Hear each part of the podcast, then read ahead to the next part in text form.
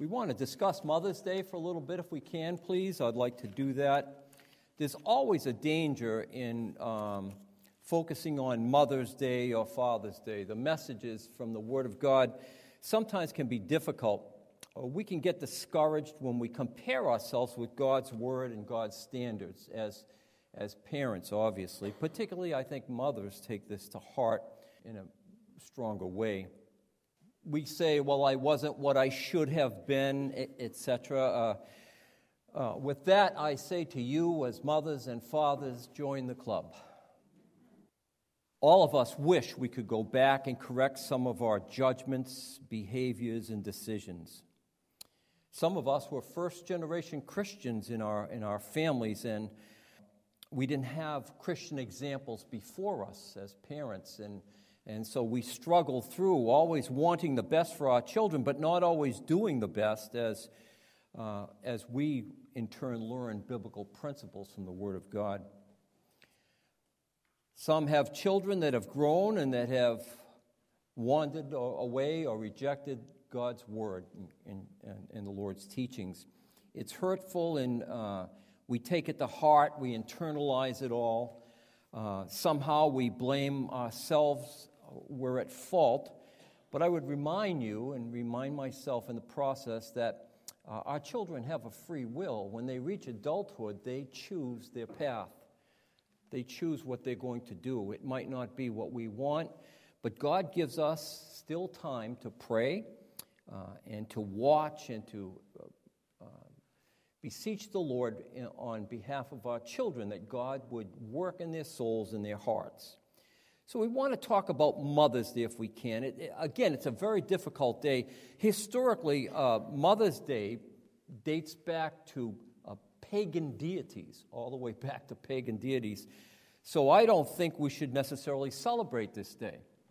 So I think uh, you can return all the gifts, guys, uh, cancel the reservations, and keep the money. Father's Day is okay, but Mother's Day, no, no. You. I'm only kidding. Please uh, forgive me for that. I just had to put that in there. We know as uh, fathers, uh, mothers know that their job is a 24 hour a day job. It's 24 hours a day. only on a couple of occasions in my life have I had to step in and be mother and father uh, in 40 plus years of, of marriage. Forget it. Forget it. They still ring in my mind as uh, one of the most horrible days of our life. Why? Because children are 24 hours a day. You can't shut them off. You just can't. I have an example of this. I read this about a mother who was uh, uh, a working mother all day, all night with her children, and uh, she sent finally the children to bed, and her small son, uh, five minutes later after being in bed, said, Mom, very sweetly, she said, Yes, honey, I'm thirsty. Can you bring me a glass of water? No, she said, You had your chance. Lights are out. Five minutes later, Mom, what? was the reply. What? I'm thirsty. Can I have a glass of water? I told you no, and if you ask again, I'll have to spank you. Five minutes later, Mom, what? When you come in to spank me, can you bring me a glass of water? I thought that was cute, but at the end of the day, when the kids should be in bed, when the kids should be sleeping, when it's time for a mother to now start all the regular things she normally does, it doesn't shut off. It, it just doesn't shut off. I want to look at, if we could please, uh, God's word speaking about mothers. Now, I know it's kind of difficult. All of us at least had a mother. We may not be mothers, but all of us had a mother. And God speaks about mothers in the scriptures. Now, that's part of the whole counsel of God. So I don't want to focus on just one thing uh, in, in this, but realize it's part of the whole counsel of God. God speaks dearly about mothers. And of course, He does correct some mothers for wrong uh, type of thinking. So let's look at a couple of mothers if we can, and we'll uh, put this together uh, together. Head with me to 2 Timothy chapter 1. 2 Timothy chapter 1. I, I believe a father has a, a tremendous, tremendous responsibility in the household, and I understand that, recognize that, and realize that. But we also must realize that mothers have a tremendous responsibility as well in the lives of their children. And we read this in 2 Timothy chapter 1. I'd like you to notice verses 5 and 6 for a moment, if we could. 2 Timothy 1, verses 5 and 6. Paul speaking to Timothy, he called Timothy his son in the faith. Look at verse 5. When I call to remembrance the unfeigned love, a uh, faith rather, that is in thee, which dwelt first in thy grandmother, Lois, and in thy mother, Eunice, and I am persuaded also in thee. So we have a grandmother, a mother, and then, of, of course, Timothy. The unfeigned love, uh, there was no. Uh, there was no impostor there. There was no fooling around. There was no putting on a show for anyone. These uh, ladies were ladies of God. Now, we know nothing about his grandfather. He's not mentioned. We know his father was a, a uh, Gentile, he was not a Jew. Uh, so we don't know whether his father was saved or not. Maybe he was a saved man and now he's deceased. It talks about him in the past tense. We do not know that. But what we know this is the grandmother, Lois, and the mother, Eunice, were great, great examples to Timothy. How do we know that? Well, head with me to 2 Timothy uh, chapter 3. 2 Timothy 3. And notice what Paul says about uh, Timothy starting in verse 14. 2 Timothy 3.14. Um, well, let's back up if we could, please. Uh, in verse 12 Yea, and all that will live godly in Christ Jesus shall suffer persecution. But evil men and seducers shall wax worse and worse, deceiving and being deceived. Now, that was 2,000 years ago. Evil men, seducers, were going to just keep getting worse. We're 2,000 years later, and they haven't gotten better. As a matter of fact, they have gotten worse, God's prophecy. But Timothy, you, Timothy, but continue thou in the things which thou hast learned and has been assured of, knowing of whom thou hast learned them. That's, first of all, his, his grandmother and his mother, and perhaps his father if he was on the scene. But his grandmother and his mother, in verse 15, and that from a child thou hast known the holy scriptures, which are able to make thee wise unto salvation through faith in Christ Jesus. These two women had a profound, a profound uh, influence on the lives of, life of this young man, Timothy. Because God, sovereign over all, God working, but nonetheless, these two ladies had a profound life on this individual. And, and, and of course, we can go down through, we know nothing about Titus's. Uh, uh, mother. And you can go look at all Paul's uh, helpers, his, his disciples. We know nothing about their mothers. We don't know if they were saved or not, but we know that a mother does have a profound uh, effect on the lives of an individual. Here's another one. Dave read this this morning. Head back with me to Exodus chapter 2. Exodus chapter 2. This is an incredible, incredible story. You know, Israel was in the promised land and God, God was merciful to them. Uh, uh, I'm sorry, they were in Egypt, and God was merciful to them. They grew there, they, they flourished there, they just, they just became a great, great people within the land of Egypt. And uh, then there arose a Pharaoh in Egypt that knew not Joseph. Can, can, can I mention that for a minute, please? Uh, as an older man now, I have seen this over and over again where, where things are going well and you're flourishing and every, you know, things are going along just right. And what happens? There arises a Pharaoh that don't remember anything that you've done. Uh, I've been in several workplaces where that has happened to me. A new company would start, someone would come in new, and what happened? You're way down the bottom of the list again there arose a Pharaoh in Egypt that knew not Joseph. He couldn't care about Joseph, didn't care about anything the Lord did through him as far as saving the nation. So, what did he do? He began to worry about the uh, Israeli people. They were flourishing, they were growing. They might overtake us, they might try to conquer us. So, what happened? They began to kill those children. An incredible scene. And we won't go back there, but uh, among them was uh, Moses, uh, the son of Jochebed. Okay, we'll pick it up in Exodus chapter 2, if we could, please.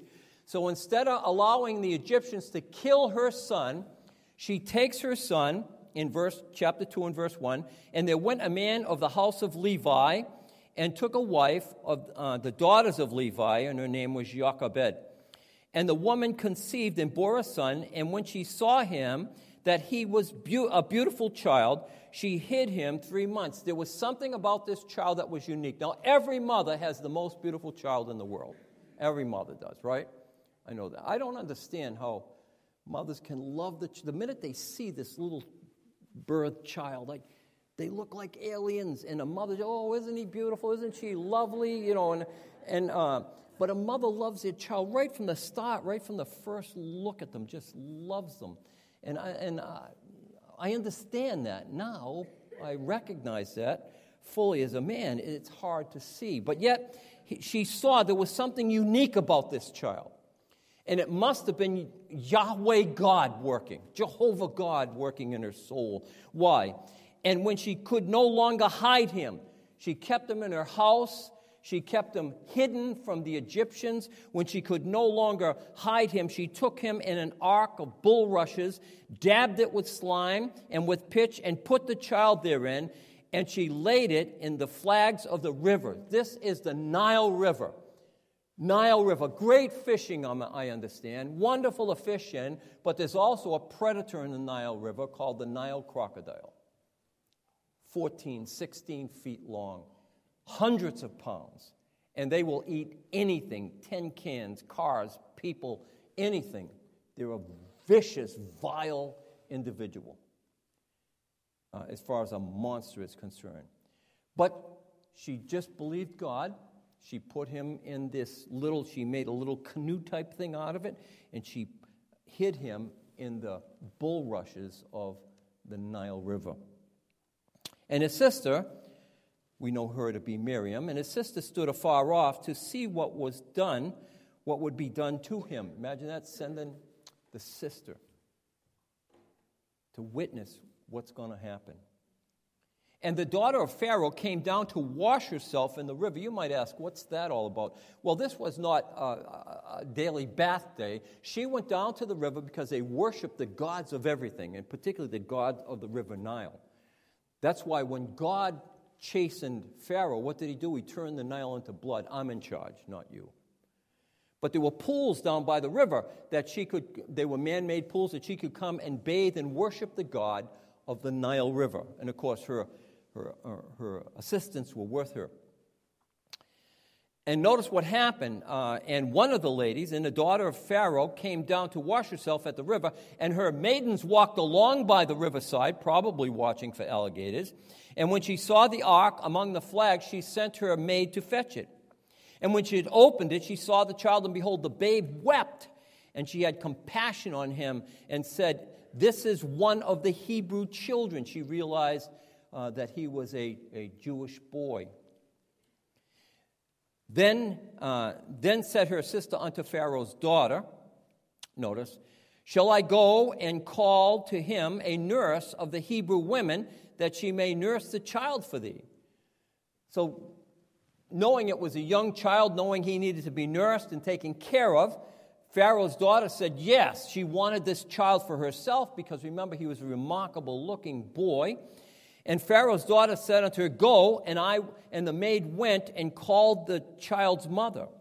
And Pharaoh's daughter said unto her, Take this child away and nurse it for me, and I will give thee thy wages. And the woman took the child and nursed him.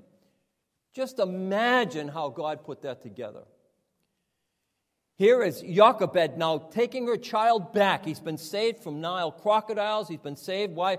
in the glory and outstanding will of God, God brought this all together. So she brings the child home and she's nursing the child and taking care of the child. And we can only conclude she was such a godly woman that she taught the child diligently while she still had him.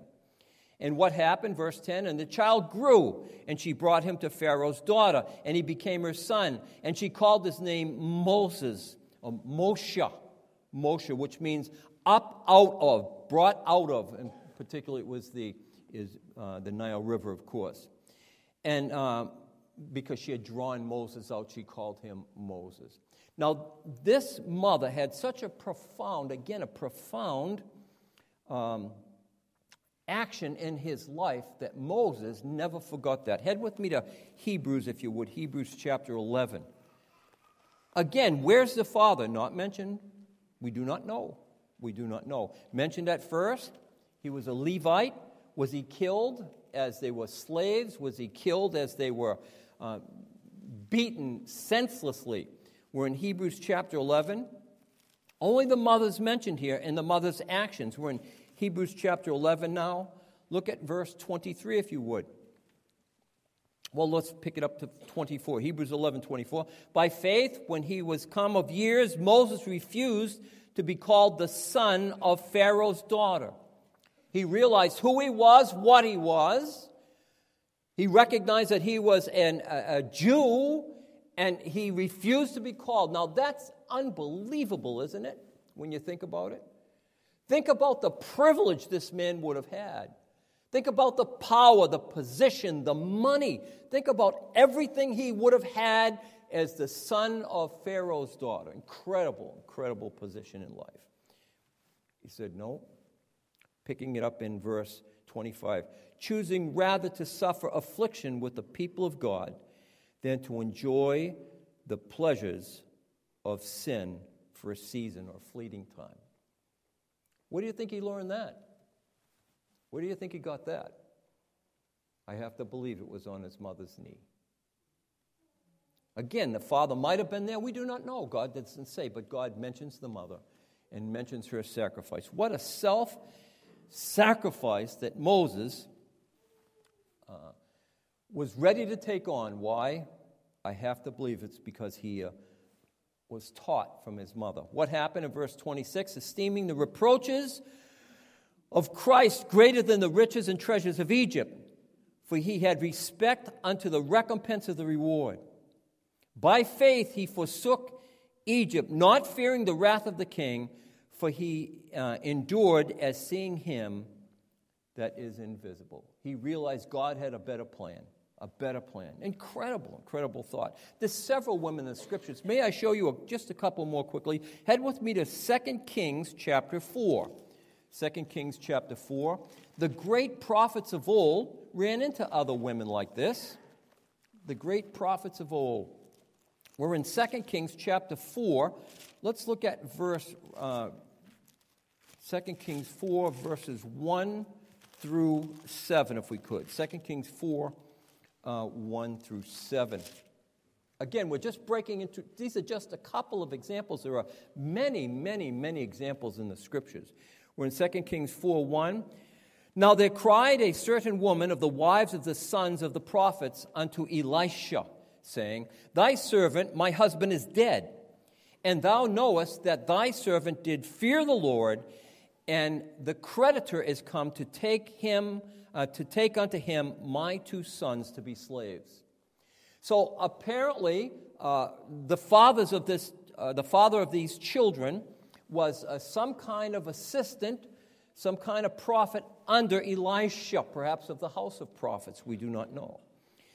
But she says, You know that my husband feared the Lord. He feared the Lord, and he was a godly man. We would call him an Old Testament born again believer. But what happened is because the husband died, they ran out of money. Because it was a daily process to just make enough money to live each day. And so she said, The, the creditor, the, the, the man's coming, the tax collector's coming to take my children and sell them into slavery. Now, they were probably preteens at this time. And Elisha said unto her, What shall I do for thee? Tell me, what hast thou in thy house? And she said, Thine handmaid hath not anything in the house except a pot of oil, a little pot of oil. They used oil for everything, of course. They needed oil. Oil was a precious commodity, essentially. And Elisha said unto her, pick it up in verse 3 Then he said, Go borrow thee vessels from all thy neighbors, even empty vessels, borrow not a few. Go and ask all your neighbors for some containers some kind of container. Not just a couple, you get a bunch of those containers. And what? Verse 4 And when thou art come in, thou shalt shut the door upon thee and upon thy sons, and thou shalt pour out uh, all those vessels, and thou shalt set aside that which is full. So she began pouring, you get the picture, pouring water, pouring more water or, or, oil into these vessels. And the, and the vessel she's pouring never empties, and all of the vessels she's borrowed are full. And what did she do? She had enough. She had enough money then to sustain herself. But this is a woman of God who trusted God. This is a woman of God that was hopeless and helpless with two little children. And what did she do? She trusted God. Great example of a wonderful mother in the scriptures. One more, if I could, 1 Kings chapter 17. 1 Kings chapter 17. Another woman, a desperate woman. 1 Kings chapter 17. It's so important that you realize, that I realize, that God will take care of widows and mothers and their children. God says that. Now, they might not always have everything they want, but God will take care of them. That's a promise from the Word of God. Think about that. Incredible. It's very difficult, particularly today. We have so many uh, mothers uh, that. Uh, the husband isn't around, the husband uh, has died. Single mothers, what a difficult, difficult position to be in. It's so sad and difficult. Remember, God said the man without the woman is incomplete. And then the woman without the man is incomplete. So God lets us know that you need a completed family with children, what? to rear those children, to rear those children. That's why a single mother has a difficult burden on her hands, a difficult time, and, and we pray or should pray for those people. We're in 1 Kings chapter 17. Let's pick it up, please, in verse 8, if we would. And the word of the Lord came unto him, saying, This is Elijah. The word of the Lord came unto him, saying, Arise and get thee to Zaphareth. Uh, Arise and get thee to Zaphareth, which belongs to Sidon, and dwell there. Behold, I have commanded a widow to sustain thee. Now, what's the big deal here? Well, remember there was a curse upon the land. God had uh, Elijah pronounce that curse. Three years of drought, there's nothing. Three years of drought. Um, we have a, a, lawn and we try plant, planting some flowers and I water and nurture their little souls and bodies. I, plants don't have souls, but you get the idea. We nurture them. What happens? Several days without rain, no water, dead, all of them. Just dead. Without water, everything dies, including people. Three days without water and you're dead. Incredible when you think about it. Here we are. Uh, Elijah now is sent to a widow a widow woman, and she's going to take care of you. And they're in the beginning of the world's greatest drought. Look at verse 10. So he arose and went to Zareth, and when he came to the gate of the city, behold, the widow was there gathering sticks. Oh, what a coincidence. Not in the mind of the Lord. She was there gathering sticks, the little sticks. And he called her and said, Fetch me, I pray thee, a little water in thy vessel that I may drink. You think, what an ignorant man he was. No, God had told him, This is the woman I want you to focus on. This is the woman of faith I want you to see. Picking it up, please. And um, in verse 11, and as she was going to fetch it, she was going to get this guy some water. And as she was going to fetch it, he said, Bring me, I pray thee, a morsel of bread in thine hand. So not only does he want water that's almost non existent, but he wants some food that is non existent. And notice in verse 12, and she said, as the, as the Lord thy God liveth, I have no cake, but a handful of meal in a barrel, and a little oil in a cruse. And behold, I am gathering sticks that I may go in and prepare it for me and my son, that we may eat it and die. She knew this is it. This is the last meal. This is all I have left. There's famine in the land. No one's going to share with me. No one cares about me. We're just going to eat what's left and then die. And Elijah said unto her, Fear not, and do as thou hast said, but make it, make it uh, a little cake, make me a little cake first, and bring it to me, and afterwards make for thee and thy sons. Think about that. God is testing this woman. Okay, do what you said, but I want you to go in and first make me a meal, and then you and your sons can eat later on. For thus saith the Lord of Israel the barrel of meal shall not be used up, neither shall the curse of oil fail until the day that the Lord sends rain upon the earth. She had listened to God's word, believed God's word, and then brought him the, the, uh, the meal and the water, and God supernaturally supplied this woman. What did she have to be? She had to be a woman of faith. She had to just believe God. And she did, and God blessed. Amazing, amazing. I try to put myself in that place, except I'm a father. Give me some guy comes up to me and says, Give me the last meal for your children. Really? Let's try that again, sir. You're going to become the last meal for my children.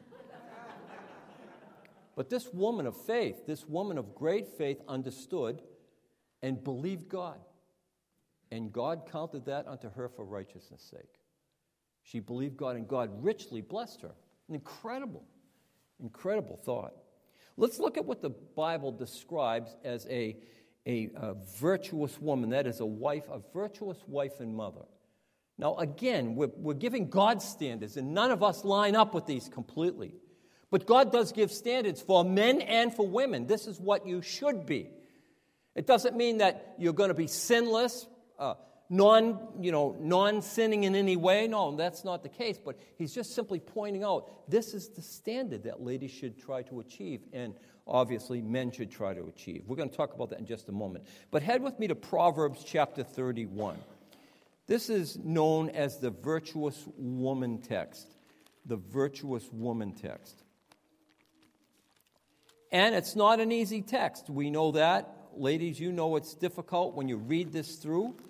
Um, when you see what God's word has to say, it's most difficult. But I want you to see what God points out about the virtuous woman. Look at verses 26, Proverbs 31, 26 through 28. She opens her mouth in wisdom. This is a woman who knows God, who loves God, and who wants to honor God. She opens her mouth in wisdom, and in her tongue is the law of kindness. She looketh well to the ways of her household, and eats not the bread of idleness.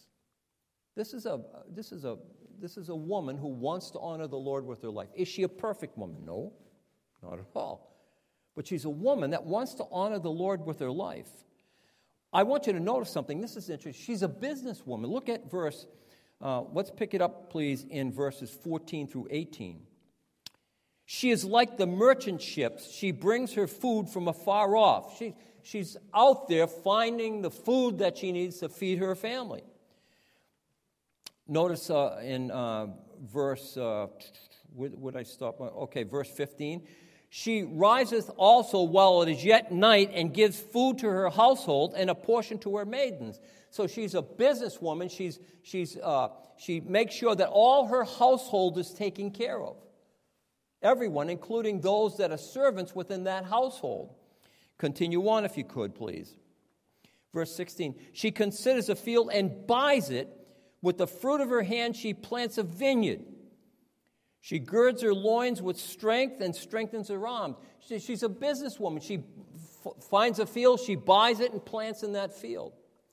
You know, today there's a phenomenon out there, and I realize it's a difficult time for everyone, and uh, we're right in the middle of it uh, also ourselves at times here. But there are so many working mothers around, it's just incredible. Why? Because they have to. Our economy is so out of whack, everything's rising. A lot of mothers just have to work. That's all there is to it.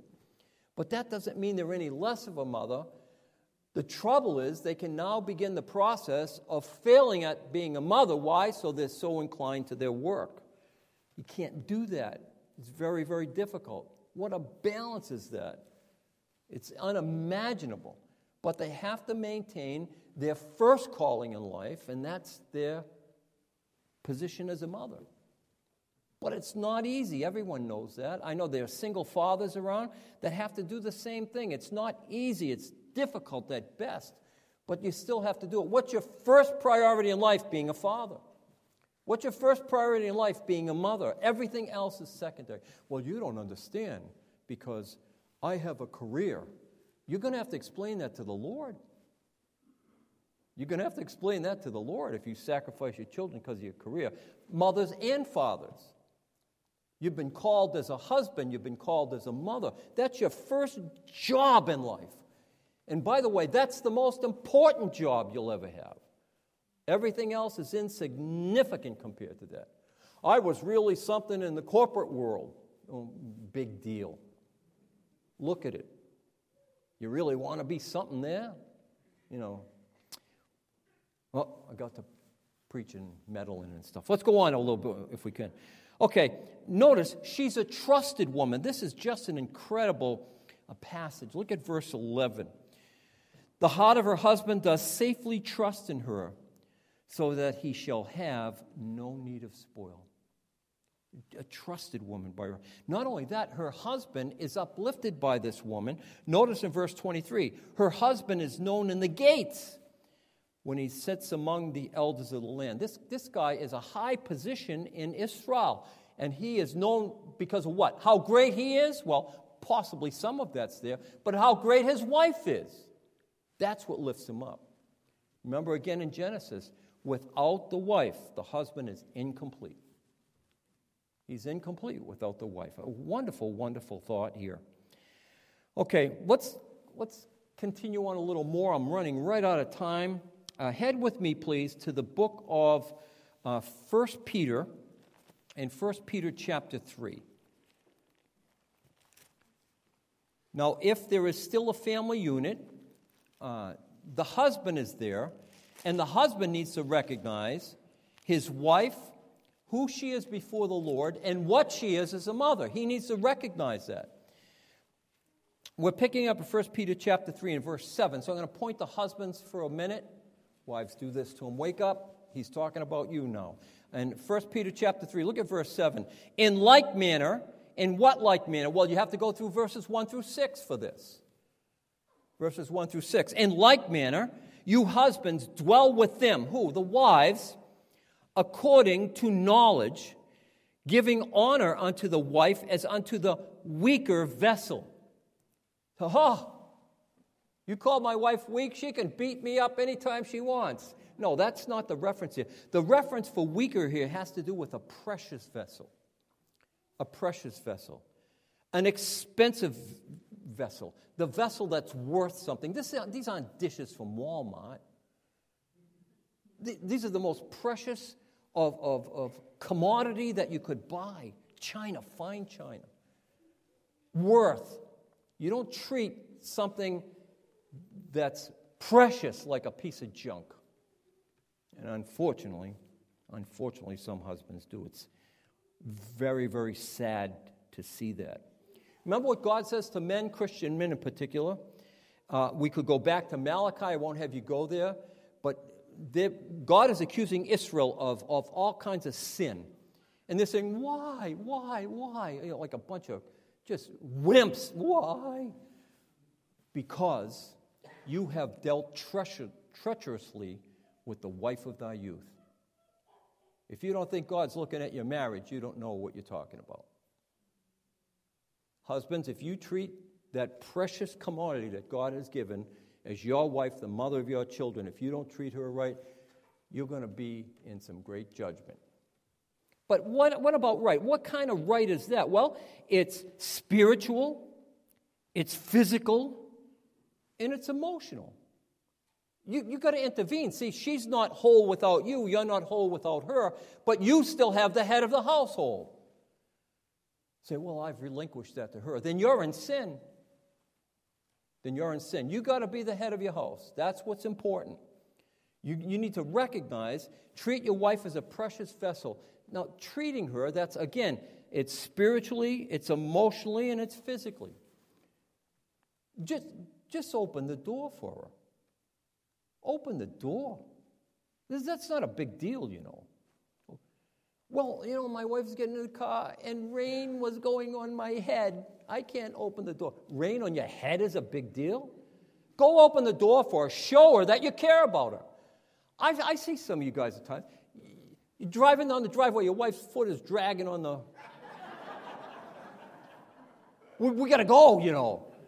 Listen, she's more important than anything else that you could possibly have on your agenda. She's more important than that. Just make sure that you're taking care of your wife in every way. A wise woman, the scripture says, will build her house, but a foolish woman will tear it down. You want to help her to be the woman that she can be and will be. According to Proverbs chapter 12, a, a, a, gracious woman is a crown on her husband's head. A crown. Isn't that wonderful? It is. And, and they are. A gracious woman. A, a gracious woman retains her honor. A woman of dignity will retain her own honor.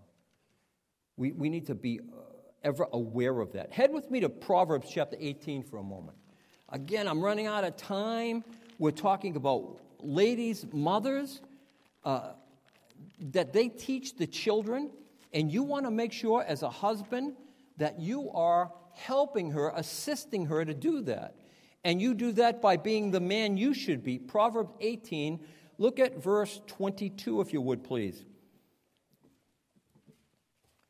Proverbs 18 and verse 22.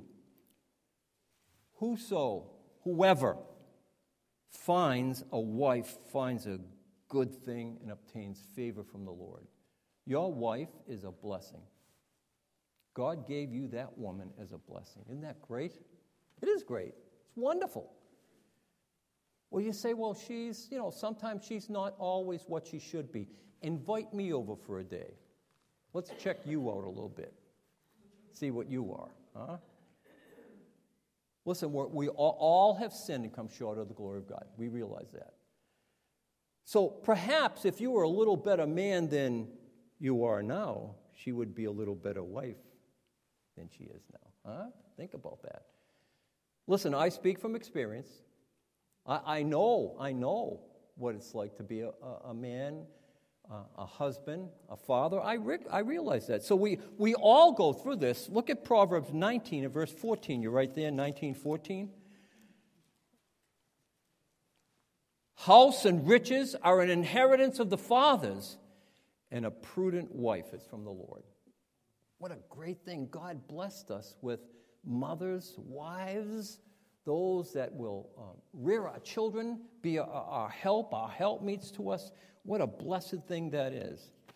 Now, there are times, of course, there are times when mothers need to instruct daughters. And we can read that. I won't have you go there, but in Titus chapter 2, here's an older woman teaching younger women. Now, I can teach, I can teach ladies if I was invited to a ladies' Bible study, I could teach ladies what God says about women. I could teach them that. I don't have a problem with that. I could teach them that. But only a woman can teach another woman how to be a woman. You can tell them what God says, but only a woman can do that. And mothers for generations have been doing that. Christian mothers for generations have been showing their wives, I mean their daughters, what a gracious woman is. Well, what about the emotional part of women? There's no such thing. Oh, there are. Ladies are emotional, but God made them that way. God made them that way. And unfortunately, today there's guys that are more emotional than women. I don't understand it, do you? I blame it, it was way back when the unisex haircut started, you know. I don't understand what's happening. Some guys, they're more emotional than their wives. No, no, you need to stand up. You need to be a man. Stand like a man, God says. You need to be the man of the house. And that you're not some cruel, petty dictator. That's not true. If you're that way, God's going to take care of that as well. But just as the man of the house, there are times when, you know, God made women so precious, He made them that way, and, and sometimes their emotions can take over, and that's your job. Now, that's your help meet. You're the one that has to kind of steer the river back in, into the banks. Why? Because God made them emotional, and He made you a man to make sure you're steering the ship. But He also made them emotional so you don't become so crusty and hard hearted. It's easy to become a crusty person. It took me this long to do it. but you have a wife, you have a mother. Why? Because she has the feelings part of it. You have the sense part of it. You know, my, my boys fall down all the time, bash their head, cut their foot, all that stuff. Get up and wipe it off. You'll be all right. You know, that's me. My mother, my, my, my mother, my wife would take them and nurture them, and, and, and because they needed that. They needed that. Now, if they kept going too long and it wasn't that big a cut, then they needed me to say, stop. Stop. But we, we need one another as a team. But a mother is emotional. Why? Because of the circumstances that God has placed within her life. That's her. That's why we are to dwell with them according to knowledge, giving honor unto that precious vessel. Head with me, if you would, to Job, and I'm almost out of time now, Job. And I'm interested in Job chapter 2. Now, to understand this, I would take me a long time to give you the context, but you know the context. Satan has taken almost everything Job had, almost everything, including his health, and it's all part of God's sovereign plan to work this through. But in Job chapter 2, what happens? Well, you take a look at Job and you take a look at his family and you take a look at, he's lost everything in a matter of a couple hours, it seems like, in the context. Even his own health, there he is standing there filled with boils from head to toe. I've only had one boil in my life, and it was the worst thing I ever experienced. Well, maybe not the worst thing, but you get the picture. Uh, I worked for a machine shop, and back then it was in the early 70s, and this guy would give us newspapers to wipe our hands with. Newspapers. He should have been arrested, that guy. But uh, get newspapers. So we wipe our hands with newspapers. Glad to have a job. Just go back to work. $1.42 an hour. Just go back to work, and but somehow the ink got in our skin. And I wasn't the only guy in the shop that had uh, problems, but ink got in the skin. I remember I had a boil on my arm. Just the weight of a shirt felt like someone's just stabbed me. This guy had boils from head to toe. Pick it up in verse 9. Then his wife said unto him, Do you still retain your integrity? Curse God and die. It's a breath of fresh air from Mrs. Job.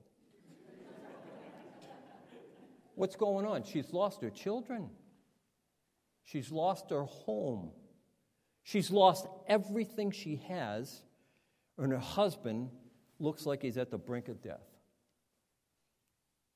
She just, she, her emotions just overcame her. But notice Job steers her back, steers her back. But he said to, unto her, You're speaking as a, one of the foolish women would speak, and that's not you. You're speaking as one of the foolish women would speak. Shall we receive good at the hand of God, and shall we not receive evil or, or hard things? In all this, Job did not sin with his lips. What did he do? He, he brought her back to mid. Mid. Why? Because ladies can be overcome with emotions. And it requires that sometimes uh, men have to steer their wife back. Okay, let's think about this. Let's go back into this type of thinking. And there are times when women have to tell their husband, listen, you got to feel this a little more. You got to understand what's going on here. So we need to recognize that mothers, mothers are uh, God's provision to propagate the Christian family, to continue on with the Christian family, to keep it, to keep it sensible and straight. Uh, women, Paul said, uh, we were as gentle among you. Paul's trying to bring it down to just a face value. We were as gentle among you as a nurse cherishes her children. a, a, a mother with her babies. Gentle, that's what it needs to be. Now, God gives us opportunity. Let's say we haven't done everything right. We need to confess our sin, get it made right with the Lord, uh, work on it with our family. Let's say we haven't done everything right. God gives mothers and, and fathers kind of a new lease. They're called grandchildren. And I wanted to end with this because uh, he gives us an opportunity now to, to pour our lives into grandchildren. And they're that important. I mean, it's just wonderful. I'm a grandfather of, of nine, and I just, I just love them and love it. Why? Well, mostly because the pressure is off. When I was a father of three, you're constantly worrying and everything. You think, oh, I'm going to spoil these kids, send them back to their parents, let them deal with them. But we want to make sure that we're a, a Christian example to s- these grandchildren. I have a, a thing written by a third grader, and I'll end with this. he writes A grandmother is a lady who does, has no children of her own. She likes people's little boys and girls. A grandfather is a man grandmother. Where he got that, I don't know. He goes for walks for little boys and he uh, talks to them about fishing and stuff like that. Grandmothers don't have anything to do except be there. They are old, so they shouldn't play hard. It's enough if they drive us to the market where the pretend horses, and they always have a lot of dimes ready. Or if they take us for walks, they should slow down past things like little pretty uh, leaves and caterpillars. They should never say, hurry up. Grandmothers are out of shape a little. but not too out of shape, what? To tie your shoes. They also wear glasses. Grandmothers don't have to be smart, only answer questions like, why isn't God married? And how come dogs chase cats? Grandmothers don't talk baby talk like the visitors do because it's hard to understand. When they read to us, they don't skip or or they don't mind if we, it, they read the same story over and over again. Everyone should, should have a grandmother, especially if you don't have television, because they are the only grown ups who have time. Isn't that wonderful? It's out of a third grader. So, God has given us mothers, and God has given us that wonderful helpmeet and we need to realize from God's, this is the whole counsel of God, folks. This is what God says. We don't skip over this and go to the parts we like, or skip over this and go to the parts we don't like. This is God's word, and we realize that God gives a high priority and a preciousness to mothers, and especially how husbands treat their wives. Let's pray together. Father, thank you for your word. Thank you for mothers on this wonderful Mother's Day that we can enjoy them, that we can uh, encourage them, that we can uh, lift up our voices, thanking you for who they are. Father, we pray that each mother here today, each woman here today, would see the necessity of living that Christ like life to be an example to others they have such a great, great influence on. Thank you, Father, for your grace to us. We pray for our pastor while he's away, for his for his wife Amy, we pray, Lord, on this uh, Mother's Day without her husband as well, that um, you would just bless and encourage her as well. We thank you, Father, for those of us who are grandparents, for the second chance to deal with our grandchildren. We thank you for your word, for your direction. We pray in Jesus' name. Amen.